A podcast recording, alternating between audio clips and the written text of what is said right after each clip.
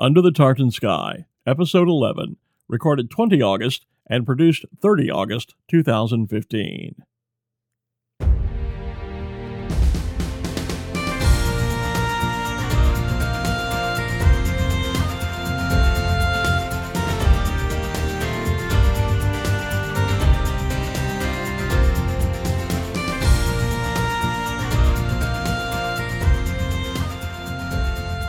Let's play a game of word association. When I say Scotland, you say the first thing that comes to your mind, okay? Scotland. How many of you said bagpipes? Quite a few, I'd wager. So this Under the Tartan Sky is for you. When we come back, it's all about, no, not the bass, the bagpipes. And we'll talk with a piper from Scotland who is truly red hot.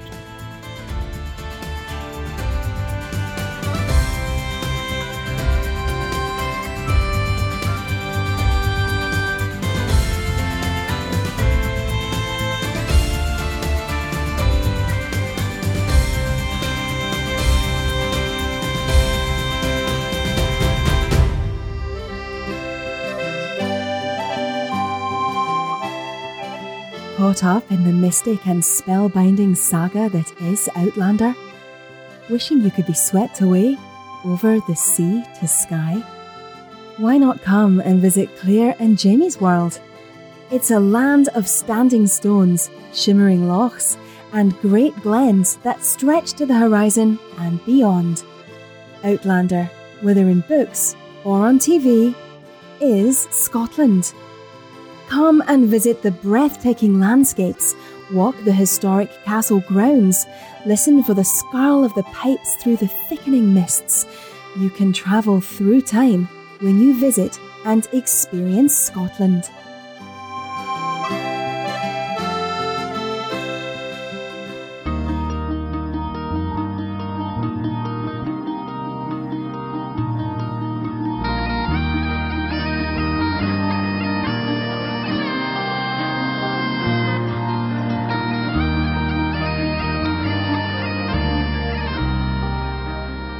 Along with whiskey, kilts, haggis and tartan, and Nessie.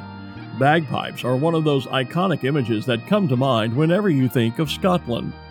To learn more about the pipes, I wanted to chat with a premier piper, someone who knows not just how to play the pipes, but the history of the instrument, their construction, the theory of the pipes, and their application to all forms of music. Joining me under the tartan sky is Craig Munro. He took up the pipes, not entirely by his own design, at the tender age of just eight. Today, he is the director of Wallace Bagpipes, arguably the world's best, made in Scotland and played worldwide. He teaches bagpipes to young and old alike worldwide. He performs with a world class traditional pipe band, and oh, yes, he tours the world playing the pipes as a member of the bag rock sensations, the Red Hot Chilli Pipers. Craig was kind enough to make some time for the podcast between gigs, and so I began our conversation by asking him about the origins of the bagpipes. Yeah, well, the, the bagpipes is actually a little bit of a myth in terms of where it was originated. Most people think it was originated in India, which is which is probably true, but we've got to appreciate that, that there's all different forms of bagpipes all over the world, not just Highland bagpipes. We're we're led to believe that we did invent the three drone bagpipes. So at the, at the moment on the Highland pipes, we have a bass drone and two tenor drones, um, whereas most other forms of bagpipes all over the world um, really normally have just two drones. Um, so I think what, what really is, is probably the best way to approach it is we we took the theory of the bagpipes and we just adapted it and, and, and maybe enhanced it a little bit. Who knows? But certainly the original bagpipe we think was, was generated in, uh, originated in India, um, and we've managed to adopt it and develop it. I think that's probably the best way to put it. That's a, a great a great look at it because I on the show that we did about whiskey, my guest then uh, Tom Thompson of uh, of Tom'sWhiskeyReviews.com said that there's a saying in, in Scotland that the Irish invented whiskey, but the Scottish made it drinkable. So, yeah, yeah, so kind of the same thing with the bagpipes. Uh, you guys yeah. just made it better, I, I suppose. Well, that's, yeah, I think we we could probably we certainly enhanced it to to to a stage, that's for sure. But because we do so much travelling with the band, we've come across all different types of bagpipes. You know, Bulgarian bagpipes, Galician bagpipes, Asturian bagpipes, and, and they're all they're all wildly different. Actually, you know, they all create uh, completely different tones. One thing about the Scottish, of course, is, and you and I both know there's a huge Scot diaspora community around the world. And as the British Empire grew and Scottish in service of the empire traveled the world, they took the bagpipes with them. And bagpipes have, as a result, really been integrated into cultures all around the world. And yet, as an instrument, the bagpipes are one that uh, that people typically you either love it or you hate it. There's very little middle ground when it comes to the sound of the bagpipes. Why do you think that is? Uh, to be honest with you, Glenn, actually, my, my belief on this is the only people that hate bagpipes are people that haven't heard them being played properly yet. I'm a firm believer if you hear a set of Highland bagpipes tuned and played well, everybody falls in love with the sound. Now, whether it's the drones that kind of capture you, um, I'm not really sure. It's the drones create a kind of hypnotic almost sound that draws you in. Um, whereas the general public's perception of Highland bagpipes is maybe someone that they've saw on the TV or on YouTube or maybe busking in the, the local street corner. Um, if that's people's perception of bagpipes, then I'm not surprised they don't like it. But if you hear a very well tuned, professionally played set of bagpipes, um, it does create a, a beautiful sound. So I think that perception that you either love it or hate it is because they um, they haven't been exposed to a proper sounding bagpipe yet. Okay, it's not just hearing the instrument, but it's hearing it played well by someone who is obviously skilled at the instrument. And I, and I suppose you could say that's true of any musical instrument. Well, that's it. If you were to hear, um, if you were only ever to know a violin being played horribly, then that would be your perception of the instrument. It's not until you hear maybe someone that's classically trained, um, and Andre Rieu or someone like that, then you realise that it's actually a stunning instrument. Um, but if, if you've only ever been exposed to it being played poorly, then that's all you're ever going to think of it. And I, and I think, again, you know, talk about the Red Hot Chilli Pipers in a minute. I think that's what we've done. We've exposed bagpipes to the worldwide community to say this is an instrument that can actually be enjoyed and celebrated. And we are going to talk about the Red Hot Chilli Pipers. I, I can't let that opportunity slide by.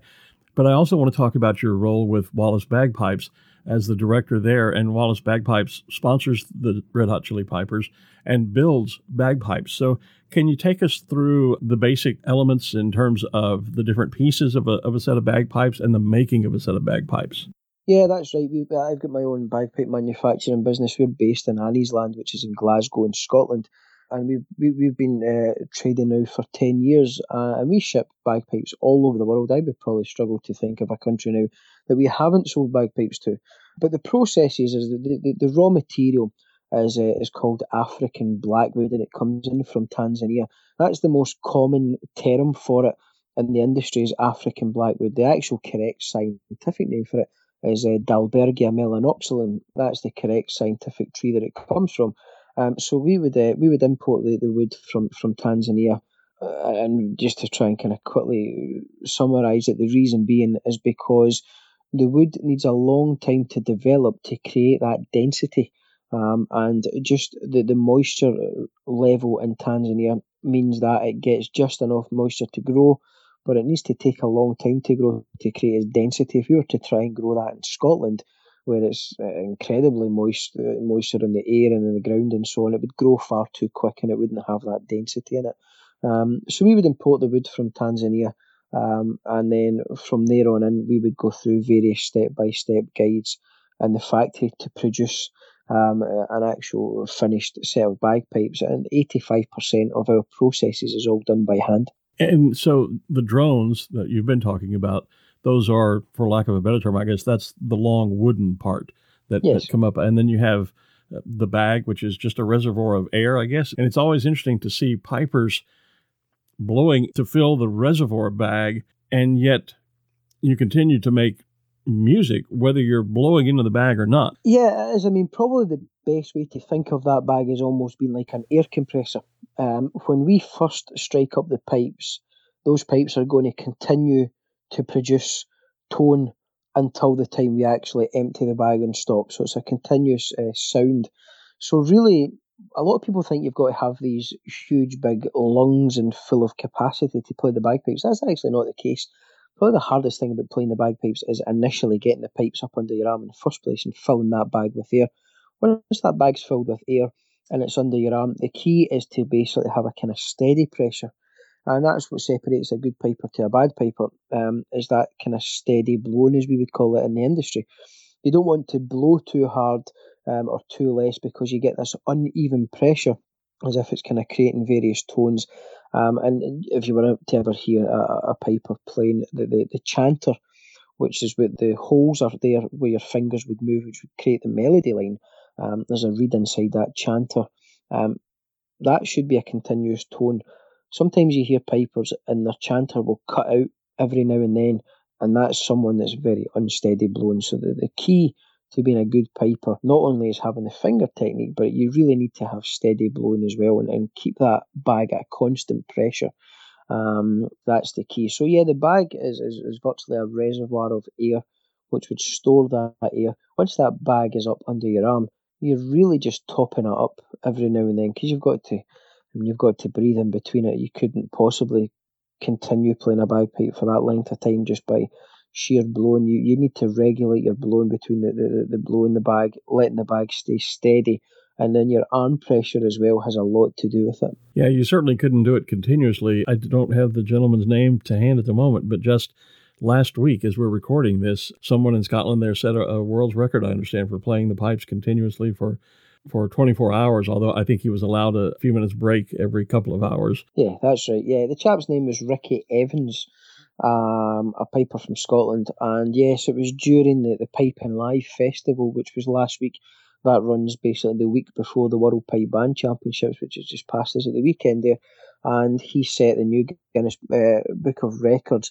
Now, that is correct. He never played the bagpipes for 24 hours straight.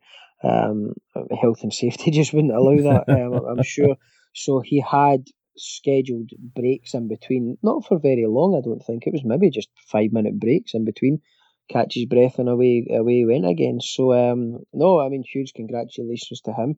That's a great achievement. It's great to have bagpipes featuring in the, the, the Guinness Book of Records. I actually saw on his Facebook page just a couple of days ago that he's already thinking about potentially a 48 hour um, uh, bagpipe stint. Um, and someone jokingly commented and says, maybe you should wait until somebody challenges you first before you go and do it for 48 hours, you know? Yeah. Um, so, but uh, no, that was a great achievement. And it was good for the Piping Live as well. It brought something new to the festival.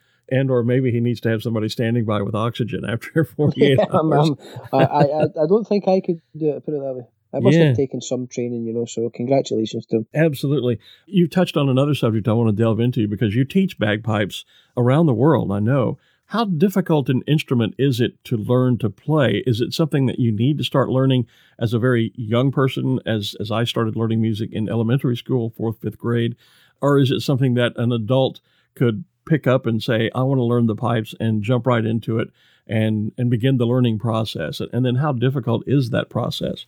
I, I get asked the question very often, you know, in terms of, am I too old to learn the bagpipes? And the answer is no, you're never too old to do anything, really, in my opinion all that happens is the longer you leave it, the more difficult you'll find it to adapt. And it's really like anything in general life, I, I would imagine.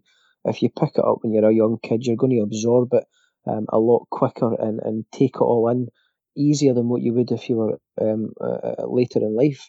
Um, so we do have elderly people pick up the bagpipes because maybe it's something that was in their family years ago and they've always wanted to do it. They've maybe just not quite got round to it and they decide to pick up the pipes and learn it. I really applaud those people now.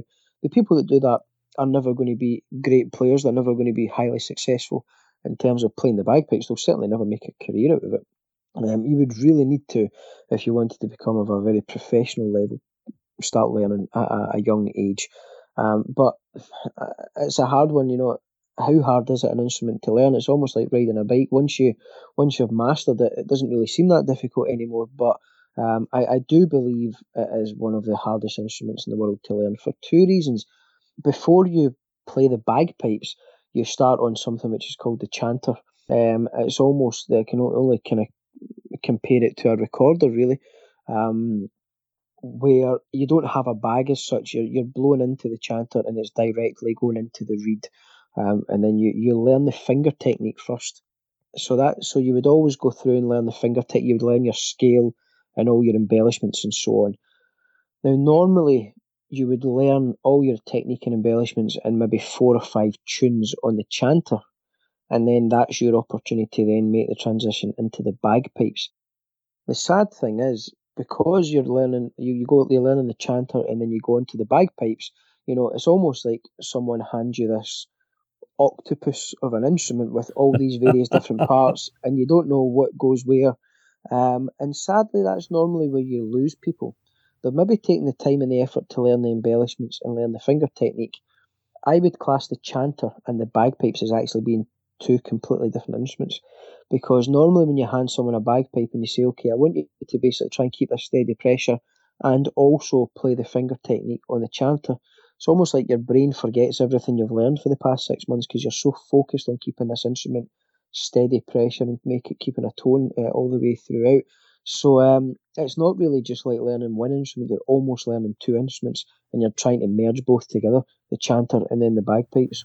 Yeah, I was going to say, I when you talk about the chanter, I have a friend who's learning bagpipes, and and I related it more to a clarinet, a, you know, a reeded instrument. Yes, yes. And, and as I was saying, or trying to describe earlier, the difference being when you're playing the chanter, as you say, you're actually blowing into the instrument and and doing all of the finger work, but you're blowing into the reeded part of the instrument, and and it's it's that that allows the instrument to make the music. When yeah. you switch, as you say, from the chanter to the pipes now you're you're doing something different because now you're you're blowing into the tube to fill the bag, but then you have to translate that into pressure onto the bag to then get through the instrument and doing the finger. And I would think, yeah, it's almost like suddenly you're playing a totally different instrument. Yeah, it really is. It's so difficult. The other thing about bagpipes as well that I find fascinating is, um, and again, it's just through my time playing in the Red Hot Chilli Pipers and being involved in various different shows. One thing that's a, a no go area when you learn the bagpipes is performing with the music in front of you. When you think of orchestras and so on, they all have music stands in front of them and, and they all read off the page. That never happens on the bagpipes. Like the World Pipe Band Championships just passed us by at the weekend. There isn't a piece of music in sight. Everything's memorised, and it's just the way it's been done from the, from the beginning. Because I would imagine it's came through the time of bagpipes being generated um, back in the day when it was the, the, the war and the, the bagpipes were the front line really because they were used to almost intimidate the opponents. Um, so you couldn't really you couldn't march onto a battlefield with a, a music stand in front of you.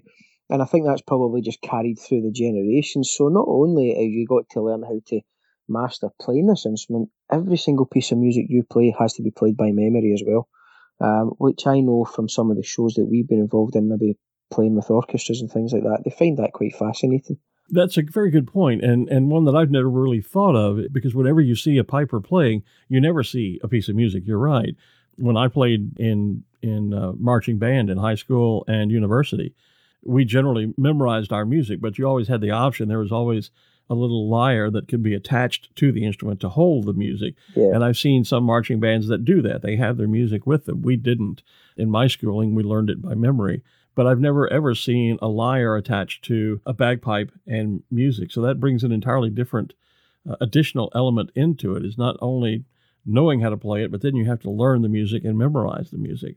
Yeah, exactly. You touched on pipe bands and and the just past uh, World Pipe Band Championship, and, and, I'm curious, what role does does competition like that, Highland Games, uh, the the bagpipe championships, what role do they play in keeping bagpipes alive. And I, and I guess where I'm going with this question is here in the States, musical education is somewhat under fire. We, we are so focusing our educational system on what they call STEM subjects, math, science, etc., uh, that the arts and, and music education is really getting left behind and in some cases being cut back in schools because of funding issues. So I'm concerned or curious what your take would be as to what the future holds for the bagpipes. You teach a lot of people around the world. Are you finding young people coming to the pipes? Is it difficult to get new students coming to the instruments? Where is where do you think we're going in terms of long term future for bagpipe music? Well, in my opinion, Glenn, actually bagpipes have never been in a healthier position than what they are just now, and there's various reasons for that. One of them, uh, again, we take the Red Hot Chilli Pipers. I, I think they've made it cool and acceptable for kids. Um, I remember learning bagpipes when I was eight years old, um, which which is uh, you know really twenty three years ago, um, uh, which is um, amazing. Now the, the opportunities then are, are were were never anything like we've got just now. Bagpipes weren't accepted back then. Um, if anything, and I'm always open about it. I do this lecture to schools when I'm trying to encourage kids to play bagpipes. I remember actually my friends giving me a little bit of a hard time when I was young about it. You know, coming home from school, they're all wanting to go out and play football, and I was having to stay in and practice my bagpipes. And I remember they were kind of teasing me at times and, and joking around. But when I look at my life now and I've managed to make a career out of it, I'm glad that I made the decision. My parents supported me to stay in practice. But nowadays, um, you've got things like the National Youth Pipe Band of Scotland, um, where a lot of kids from all different areas, all different pipe bands, all different backgrounds come together and they form this what they call the National Youth Pipe Band of Scotland. Now they don't compete; they're purely a performance and concert band, um, and they go for weekends away and things like that. So it gets kids from all different areas to come together and socialise, um, which obviously keeps the, the instrument alive. And as I says, that the Chilli Pipers, I think, have made it acceptable in modern day society. Um, but also just now, there's a huge incentive. There's a huge push at the moment, at the moment to have bagpipes taught in schools. Uh, bagpipes are being taught in a lot of private schools in Scotland, um, and that's always been the case. But in the private schools, rugby is the main thing, you know, and bagpipes come secondary. Um, but there's this new thing, this um, new trust, um, the Scottish Schools Trust uh, has has been developed where there's actually bagpipes being taught in mainstream schools as well now. So, I mean, the bagpipes, in my opinion, are, are in a far more healthier position now than what they've ever been uh, in the past. Normally, in years gone past, and I'm only talking about maybe ten years ago, you would only ever have got involved in bagpipes if it was in your family or one of your best friends' dads played and the both of you decided to go along. But now it's it's right in front of you at your school. You know, it's been taught through the schools of all ages. Um, as I said, you know, the Red Hot Chilli Pipers are performing all over the world. There's a lot of kids coming to the show and really looking up to the band and deciding to learn the pipes. So uh, I'm very thankful that bagpipes are going to be in a healthy position for many years to come. So before we get into the Red Hot Chilli Pipers, and I do want to go there, you mentioned at eight years old you're having to go in and practice the pipes while your mates are off playing football. What brought you to the pipes? Is there a family connection there, as you were just saying? Why, at eight years old, were you going into the house and practicing the pipes when all your mates were out playing football? Exactly, and I know I'm actually the first and only piper in my family, which is which is quite amazing considering I managed to make a career out of it. Um, but like I said a minute ago, the reason I was effectively forced to go to band practice is my mother's best friend wanted her daughter to start learning the pipes, um, and she wouldn't go on her own. So my mum said to me, "Listen, would you go along and keep uh, Jennifer company? She won't go on her own." And to be honest, Glenn, at eight years old, I don't even think I knew what bagpipes were or even ever heard a set of bagpipes in my whole entire life. So I was forced to go along and keep someone company. Um, and I absolutely loved it. Both of us kept up. Unfortunately, the, the, the girl that, that started it, she no longer plays um, anymore. But I just, it was just something that I was drawn to. Um, I loved the discipline of it. I loved the music. Um, as a young kid, I tried everything. I played in football teams. I joined the BB. I joined karate and all sorts of different things. And my parents probably thought this was just another thing that was going to pass me by, but it was something that I had a, a real love for and a passion for it, um, and I kept at it. So no, I'm the first uh, and only piper in my, my family. I've just had a, a, a brand new baby boy that was born uh, nine weeks ago, so hopefully um, the, the tradition within the family can continue. Um, but I was the only piper in, in the family, and, um, and and another interesting thing to touch on there is I remember going through school, uh, and this is something when I do lectures, I talk about this, uh, much to the, the, the cringing of the, the headmasters when I talk about this. But I remember going through school as well, and if I was to pull out all of my school reports, it would have all my grades and whatever. And at the bottom comments of every subject apart from music, it would say Craig must realise that bagpipes will not see him through the rest of his life, you know. Um, and it's amazing to think that I just knew of an early age that I would be doing something in later life to do with bagpipes because it's something that I knew I was good at and it was the only thing I had a passion for. So I'm trying to, I, I always try and put across to younger people out there, you know, don't try and let people talk you down. You know, if you've got a real love for something, a real passion, it's something that you want to do and it's your dream, you've really got to push and try to achieve it um, if you possibly can. And the first time I said that, I went into my old school to do a talk because they asked me as a previous pupil to come in and talk about my life. And when I brought up that subject and I said almost effectively, don't listen to your teachers. If you believe in yourself, then, then push it and, and try and achieve your goals. Um, they were a wee bit disappointed in me when I said that, right enough. Um, but it's very true in my opinion. I, I would I would tend to agree with you that I think if you have a passion, you need to do everything you can to follow that passion and or dream. If there's a dream that you hold dear, then you need to chase that dream and and try to make it reality. Without those kinds of things, life gets very very boring indeed. I, am curious. Uh, does Jennifer now point to you with pride and say, "I knew him when"? Yeah, I hope so. I, I hope so. I mean, we still know each other because our families cross paths uh, many times. Um, I, I, know she probably still plays on her own, but she certainly doesn't compete um, or anything or anything like that. So I'd like to think that um, that she probably looks upon myself and thinks if it wasn't for me, then he wouldn't be where he is in, in life. And certainly, I'm forever grateful um, that I was forced to go along and keep her company because that is that is absolutely true. If I wasn't, if she, if her her mother didn't want her to go along and she didn't agree to it in the first place, um, then I, I certainly wouldn't be doing what I'm doing just now. You mentioned that you have been able to make bagpipes your career, and you have indeed, uh, as director of Wallace Bagpipes, obviously as a member of the Red Hot Chilli Pipers, and uh, you've done a little bit of piping for some folks by the name of Disney and Pixar. What was it like working in the movies? And, and uh, if I remember, you'll correct me, you did some piping on Brave and on uh, How to Train Your Dragon. Was it one or two? It was the second, the, the second How one? to Train Your Dragon, yeah. Okay. Um, yeah, they were great experiences, you know, to be involved in something like that. And it's probably something in later life. Those are those are one of the key moments that I'll look back on and say, you know, that's a real it's a real achievement um, to to be in those movies and actually have our name in the credits as well. I think which is a great achievement. So that was nice for all the family to go along and, and watch these movies in the cinema. Um, and, and as I said, I've just had a new baby boy, so I'd like to think that's something that we'll watch together, and he'll be proud of me when he when he grows up one day. But to be involved in something like that was was fantastic personally. But for the instrument, it was a, a monumental thing for the instrument to be involved in, in movies like that. Bagpipes have been involved in various different movies over the years, but certainly for Disney to come calling. Disney was the first uh, major movie that, that I was involved in with other members of the Red Hot Chilli Pipers as well.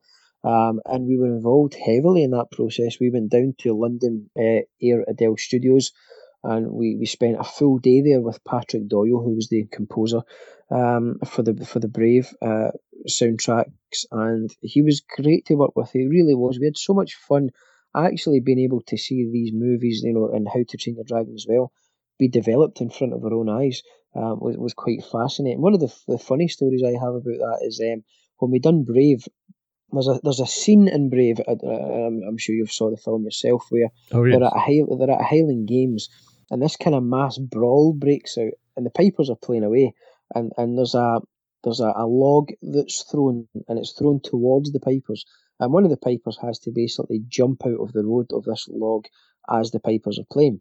Then we had to cut that area and go back and do it again. And Patrick says, you know, you've almost got to try and be these characters. Imagine yourself in real life. If you're standing playing away the bagpipes and this brawl happens around you, but your job is you've got to keep the music going. If all of a sudden you see a log coming towards you and you jump out the road, you're not going to keep playing to perfection, you know. So we actually had to, and it was myself that had to do this this part. I had to purposely make a mistake. You know, it's the first time in my life that I've, I've, del- I've deliberately had to make a mistake. Yes. Um, he says because you're never going to perform uh, perfectly if that was the case. So had to kind of make a mistake and then try and come back in on the music again, sort of thing. So it was really really fun to be to be part of that. Um, and to have her name in the credits, and, and um, I actually haven't been to Disney as of yet, but I'm led to believe that there's photographs of us um, in the studio at the time, uh, and the same with Disney Pixar. doing How to Train Your Dragon. So um, a completely different experience for what I'm used to. Uh, the competition side and even performing with the Red Hot Chilli Pipers because um, uh, there was a huge accolade at the end of that to, to, to be to be part of that um, it was absolutely fantastic, and it's it's, a, it's an experience I'll remember um, for a long, long time. That's for sure. I'm sure it's going to be a magical moment, as you say. I've seen the pictures on Facebook of uh, and Twitter of uh, you and your son, and I'm sure that's going to be a magical moment when he's old enough to watch it and see your name and realize that that's Daddy playing yeah. the pipes in that. Yeah. That it's got to be fun. Um, yeah. Well, it was a good luck charm. He came to uh, his first pipe band competition was a few weeks ago um, at Dumbarton, which was the Scottish Championships, and the, the pipe band that I play in actually won that competition. So he's, he's a he's a good luck charm. And then he was at the World Championships on Saturday. Um, although my wife took him home early before the results, and we, we ended up second. So maybe he should have stayed to the very end, and we might have won it. Who knows? Ah, uh, yeah. well, and and let's give credit due. A Scottish band did win for the first time in what ten years, I believe. Ten years, that's correct. Yeah, um, um, the, the, since two thousand and five, we've been. Well, there's a Canadian band, Simon Fraser University, who's won the World Championships um, on a few occasions since 2005, but um, predominantly it's been dominated by the Irish, um, which really probably doesn't help with guys like myself being Scottish and actually playing with an Irish band. Um, but uh, the, the, the, Scottish band that won it on Saturday was Shotts and Dykehead, Caledonia. I, it was actually that's the, the last Scottish pipe band that I played in, so I was I was very happy to see it stay in Scotland. You know, if it wasn't going to be us that was going to win it, the, the band that I play in is uh, the St Lawrence O'Toole pipe band from Dublin. If it wasn't going to be us, um, I, w- I would have loved to have sort of went to a Scottish band. Um, and the standard of pipe bands now is incredible. You know, like I said, you've got the Simon Fraser University pipe band from Canada who are, are always contenders. The, the St Lawrence O'Toole from Dublin, you've got the Field Marshal Montgomery from Belfast, who are the band that have dominated. They've won the World Championships in the past four years. You've got Shotts and Dykehead now that are right at the forefront. They've just won the Worlds, and you've got Inveraray and District who um, have, only been in existence, I think, for about 10 years themselves. Um, and they, have rose to the top um, very quickly. Uh, and they're, they're a serious contender as well. So the competition scene at the moment is very, very healthy the other thought that I had as we were talking, um, as you were discussing, telling young people to to follow their dreams. I don't know if you've seen it yet. There's a really funny video making its way around on Facebook of Bear McCreary, who of course wrote the soundtrack for Outlander, which is bringing yes. interest in Scotland to a whole new level all around the world. And, and the whole thing is all along how he grew up loving the bagpipes and, and writing bagpipes into every score he ever wrote for any film or was approached to write and he eventually is told nobody likes the bagpipes. And then finally, you know, the director from Outlander calls him up and says, I'm doing this film. It's in Scotland. It's called Outlander. You don't happen to know anything about bagpipes, do you? And he's, you know, oh my gosh. And he goes off into bagpipe nirvana, I suppose. But it's a really funny bit going around. So I think you're right. You know, you should always follow your dreams. And and that leads us to what has to be, as you said, a lot of kids are coming to concerts and are dreaming someday of being up on the stage as a member of the Red Hot Chilli Pipers. And I have to tell you, I was uh, I, I, got the chance to see you guys uh, perform live in Haddington, and what was I think one of, if not your last concert in 2014. I was over for uh, Hogmanay. Were you one of the founding members of the Chilli Pipers, or how did, if not, how did you come into the band? No, not at all. Actually, um, I joined the band in 2009. The band has now been going on, I think, just over 10 years. Um, I'll start by how I was involved coming into the band. One of the founding members, actually, the founding member, uh, Stuart Cassells, yes, um, is, is a good friend of mine. And Stuart, unfortunately, 2008 2009 developed uh, this thing called focal dystonia, which is the signals from the brain to the hand just don't quite tie up. Um, and it's something that's actually very common now amongst bagpipers and various other pianists and things like that. Um, was a thing called focal dystonia. Um, and once that sets in, unfortunately, you're, you're never really going to be able to perform as as you would like to. Um, and and it, you know he's still capable. He's got he's got all the musical uh, aspects in his head. He just can't perform it in his hands, which is terribly sad. Really. Now, when he developed focal dystonia, he had to take some time out from the band to try and work a way of fixing this. Um, and, and, he went and done acupuncture and physiotherapy and all different sorts of things. And I was brought in just as a little bit of a replacement, really, just um, to cover for his absence. And as it turned out, unfortunately, um, he never uh, he never made it back into the band. So um, that that was a kind of a node for me to be involved with the band. Um, so I've been involved with the band since uh, 2009. I'm very sad for Stuart that he has to do that, but um, Stuart actually now is is the one of the leading marketing uh, managers of Famous Grouse, the whiskey company. Um, so he's um, he's done incredibly well for himself, considering bagpipes was Stuart's life. You know, he went through the, the Royal Scottish Academy of Music and Drama, got his degree in bagpiping. Absolutely fantastic player, one of the best modern day players of our times when it comes to being innovative um, and, and basically bridging the gap between modern uh, and, and, contemporary music. Um, so to basically be told one day you're done, you can't play, um, it was obviously a very difficult time for him. Um, and he managed to put all his focus into something else, and he's got an absolute fantastic job. This famous, it's called the Famous Grouse Experience, and, and he's winning awards up and down the country with them.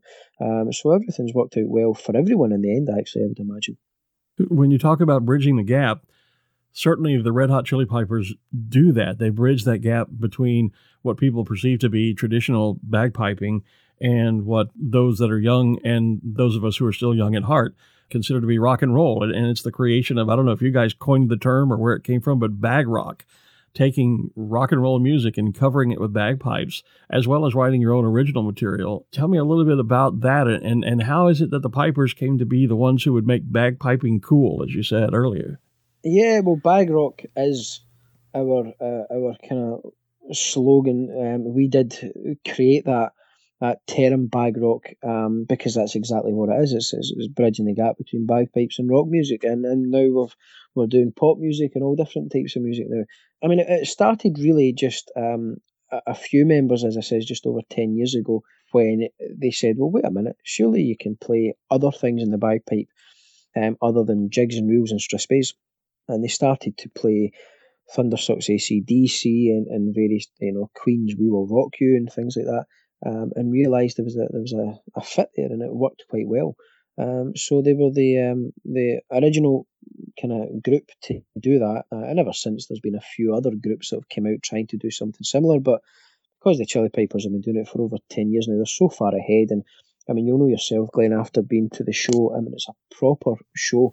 Oh, um, yes. In, in yeah. terms of the, the, the, choreography, the musicianship, the lighting engineers, you know, it's, it's a full on show. It's a show that really should be on stage in Las Vegas. And the fact, I, I, I would never rule that out. I think one day it's going to be a residence somewhere in Las Vegas because um, I think once you experience the whole show, you're left completely blown away.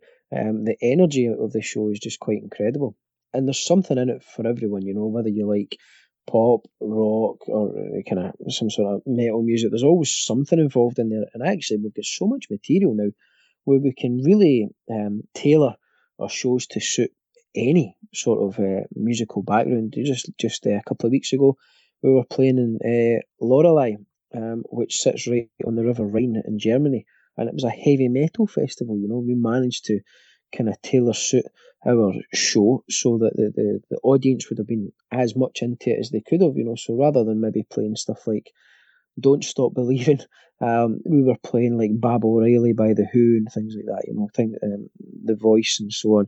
Um, so we, we've tried to cover as many things as we as we do. And we're very careful about how we do it as well. We don't just we don't just pick up a track and automatically play it on the bagpipes. We, we, there are other musical acts that do that, and there's a very fine line between being clever and drawn in the crowd than what we would just call bagpipe karaoke.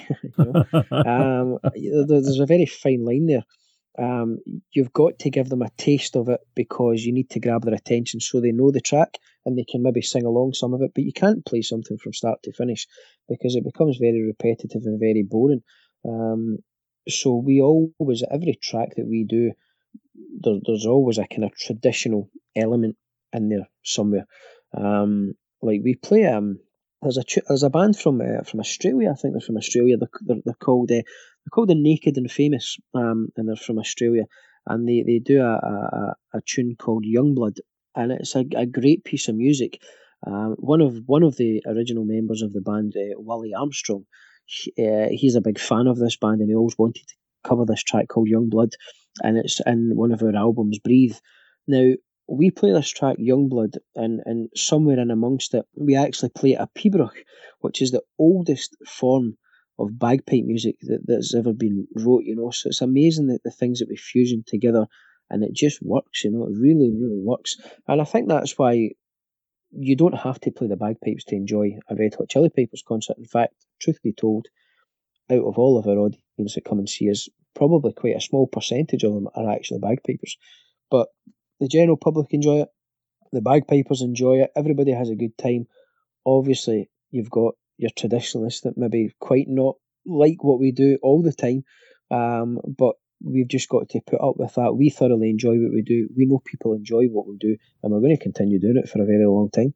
Speaking for myself, but I think certainly many, many of your fans, I didn't really know what to expect when I saw the show in Haddington uh, back in January, uh, or actually back in December. I'd seen a few of the YouTube videos. I uh, I had purchased the the DVD from uh, the show that you recorded here in the states last year, uh, so I had a little uh, an inkling of an idea. But and, and just you know, and, and I'm no longer I'm one of those who's no longer young, but still young at heart. Um, I mean, I'm in my 60s, and, and I absolutely was blown away by your show. And as you said, it was a full on show not just um, I mean there was the choreography, there was the lighting, and there's musical engineering, and as you and and the arrangements as you touched on, all were I thought were, were top notch, and it made for a wonderful show. And I saw in the audience, it was incredible to look around and see how many different generations. Um, there were there were persons who were far more elderly than I am. Um, there were there were kids in the audience. There were teenagers. There were you know young professional looking people. It, it, was quite a cross section, and everybody was having just the best time. It was one of the best concerts I, I think I've ever been to. It was a, a great great performance. And um, no, that's very kind of you. And you're right. The um, the audience the, the it just varies, you know, and that's what we that's what we love about it. We try and cater for everyone. Um, uh, and it's amazing the amount of people that just keep coming back all the time, and that's why we do so many tours of Germany and America and so on. People just keep coming back and coming back just because they have such a good time. Yeah, and, and, but I do want to say, if I ever went to a show and you guys did not do uh, "Don't Stop Believing," I'd leave terribly disappointed. well, I mean, they're, they're, they're, when it's our own shows, if we're not just part of a, a festival which is catering to a certain crowd, when it's our own shows, there's so many tracks that we, we, we just have to play, you know, Don't Stop Believing, Thunderstruck, We Will Rock You, you know, people would probably feel shortchanged if we never played those tracks because that's what made the band, you know, that's what makes the band, dare I say, you know, famous in certain places um, because we're playing some people's favourite tracks. And obviously, Don't Stop Believing it was a, a huge hit years ago and it kind of resurrected itself through High School Musical and stuff like that. Um, and we managed to just kind of tag on the back of that. I love the behind the scenes video that, that the, from the studio that you guys yes, made yeah. uh, recording that track, and and it's it's hilarious to watch, and yet it's beautiful to listen to. I do have one request though, and I, I wrote about this on my blog uh, after I saw you guys in in Haddington, because I didn't realize that the pipers have a horn section, and not only do I play bass guitar, but I played trombone uh, for even longer than I just about as long uh, or longer than I played bass, and so uh, my dream is to hear you guys cover a Chicago tune or two. Um, yeah, absolutely. A, Make Me Smile or 25 or 6 to 4 or, you know, one of one of their hits. Um, so when you guys do that, I want to come back and, and catch that live. That would be a lot absolutely. of fun. Yeah, I wouldn't, I wouldn't rule anything out. We're constantly on the prowl looking for various different things we can do. Is there pressure on you as part of the Chilli Pipers? And I'm speaking not just you personally, but on the band. You, you've touched on how the band is making bagpiping cool. It's bringing it to a whole new generation. It's showing the bagpipe in an entirely new light in terms of it being a musical instrument. Is there any pressure on you then to live up to that or, or, or to be sure that you do present it in the proper light with the audiences that you're now finding yourselves in front of? Um, I don't think there's any pressure. I mean, we're, we're, we're always very confident in what we do because we know we put on a good show. We haven't really had anybody, as far as I'm aware of, left unimpressed by what we do because it is just so unique. So I mean, there's no real pressure on us from that that point of view. I think the pressure that we put on ourselves has really just to maintain that standard uh, at all times, and we're always looking for ways to uh, improve the show. Just just very very recently, we've um, we've started to introduce a, a, very small fraction of vocals, which before there was never any vocals anywhere near the band because the bagpipes were the the the, voc- the kind of the voice of the band. Um, there's only three bagpipers actually play with the band, and, and that's something that surprises people. Whenever I talk to someone about the Red Hot Chilli Pipers, um, they just assume it's 25 guys on stage playing bagpipes. You know, it's, it's, that's very much not yeah, the case. There's, they would only, think it's a traditional pipe band type of yeah, setup. Exactly. Yeah, exactly. think it's a pipe band, but really, you know, we could have 14, 15 musicians on stage, but only three of them are actually playing the bagpipes. Um, there's so many other things going on there. So we're always trying to look at ways to improve the show. We covered um, a, a big hit last year. It was um, Avicii's "Wake Me Up." Yes, um, yes. We were invited to play live on uh, on BBC Radio One, which is a, a major network station here. Yep, I've, I've seen that video on YouTube several times. Yeah, yeah. and it, I think it's got like two point five million views or something like that. Um, in fact, I'm sure someone said to me weeks and weeks ago that on the Radio One YouTube channel, the top three viewed videos is something like Eminem, um, uh, some popular girl group, and then the Red Hot Chilli Pipers. You know, it's quite insane when you think about it that way. Um, but we always look for ways to improve the show, and, and there's a, a, a very small fraction of vocals in that track, um, and we do we do "Give Me All Your Loving" as well, and um, use somebody by Kings of Leon. So there's certain points where we can maybe use the vocals, and that's normally done by um, uh, there's kind of we, we bring in uh, vocalists for that um, a, a, guy called Chris Judge, who's just got the most phenomenal range that you've ever heard in your life when he sings Avicii. Uh, we've got a, a, a beautiful singer, uh, Deirdre Brennan, who is actually from America. Um, and she's got such a beautiful soul voice. So when we do Amazing Grace, she'll come in and she'll sing Amazing Grace, and it just adds a whole new dynamic uh, to to the band. Um, so we're always looking for ways to improve it. Well, am I correct in thinking that in the videos I've seen, uh, doesn't Alan do a little bit of vocal work on "Give Me he All does. Your Lovin'"? Yeah, you can't keep him off the mic. If you left him, he would sing on it all. He would sing on it whole show. Uh, but the "Give Me All Your Lovin'" because it's more "Give Me All Your Lovin'" and they use somebody by Kings of Leon. Uh, they're more kind of the chance to try and get the crowd involved in it. So Alan on the bass guitar and the lead guitar as well will, will get involved in that while the pipers are still playing through it. So we're always looking for ways to adapt and, and, and improve the show. Have you ever had someone like Avicii or another artist come to you and discuss with you or, or give you reaction to your cover of their their work? Yes, we have. No one's came across in a negative light, which is nice. And Avicii, although that's not his name, his real name is Tim Berglund or something like that. I can't remember his actual proper name, um, unfortunately. But he, uh, when when the whole phenomenon was kicking off, and you know, within a matter of an hour, we had like over half a million views on YouTube and so on, and it's it's travelled the world. It went viral. He did share it, although I think he said something like Scottish guys and skirts playing my track on bagpipes. That's cool, you know. So he was obviously corrected that it's not a it's not a skirt, it's a it's a kilt. Uh, he was he was quickly corrected on that point, but at least at least it was brought to his attention and uh, and he enjoyed it. Uh, but what that track actually does done for us, I I believe, put us on to another level on a bigger stage because on the back of that we performed uh, like on the main stage at T in the Park, which is one of the biggest music festivals yes, in Scotland. Yeah. Um, we uh, we performed at the Ryder Cup uh, concert in Glasgow, and we were sharing a stage with Nile Rodgers and various and other you know big musical acts. We actually opened the Ryder Cup as well at Gleneagles that that week. The band got invited to perform at the MTV Music Awards, and actually played um, a, a, little kind of jamming session track with Ed Sheeran. So I mean, it's really it's, it's it took the band to, to a new level. Really, uh, that that track, which was phenomenal for us. Jamming with Ed Sheeran had to be fun, and uh, and you left out. You also played at the uh, launch of a uh, a new ocean liner, and I believe uh, Her Majesty the Queen was there as well. Yeah, that's correct. Yeah, we played in front of the Queen um, quite a few times actually. I think the Queen's been involved in some of the things that we've been we we've been playing at. So that was uh, that was a great that was a great occasion. Um, you know, we've been involved in some just there's been actually that many really high profile shows that we've been involved in. We probably should sit down one day and actually write them all down um, because uh, you know you forget when you move on to the next one and, and, and that's that's all you talk about for a period of time and then you move on to the next one Um, but there, has been, there has been, I mean, there's been just a huge list of so many shows and performances that we've been involved in. You know, like some proms at the park. Uh, we, we we played at Hyde Park, and I think there's some like sixty thousand people there.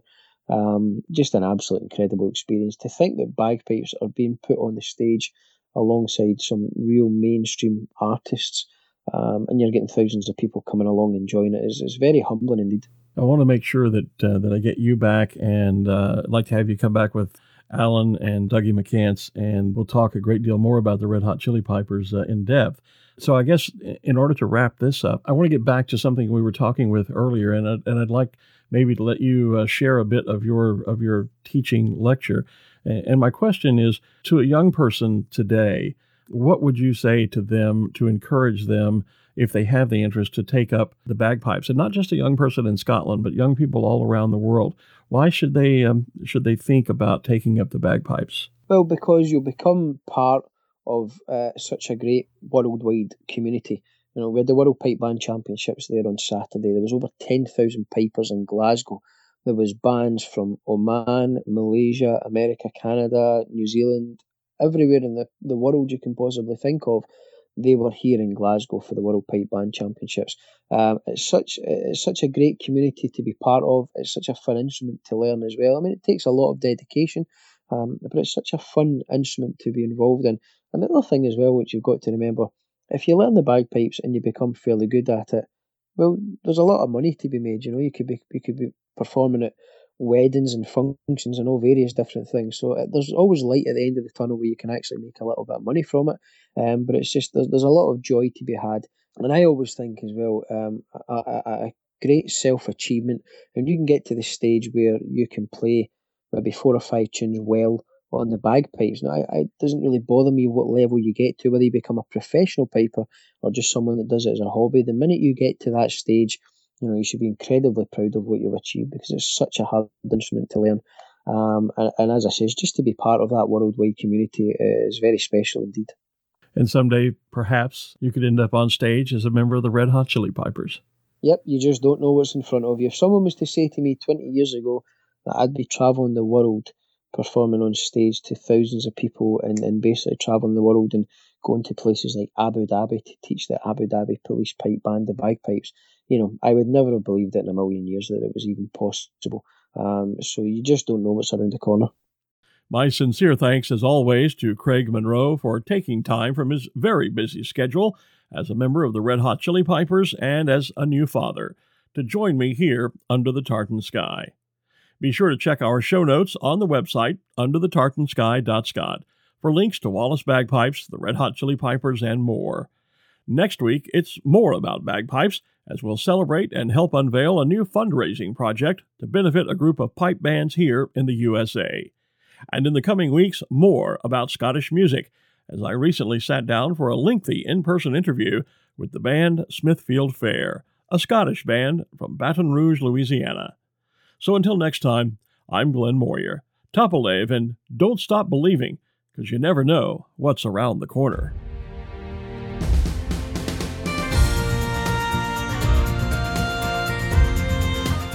Under the Tartan Sky is a production of Glenn L. Moyer Creative Communications. Learn more on our website at www.glennlmoyer.com. For show notes and more information on this and all Under the Tartan Sky episodes, please visit our website at www.underthetartansky.scot. And while you're there, check out our online shop where you can buy exclusive Under the Tartan Sky logo apparel and other items.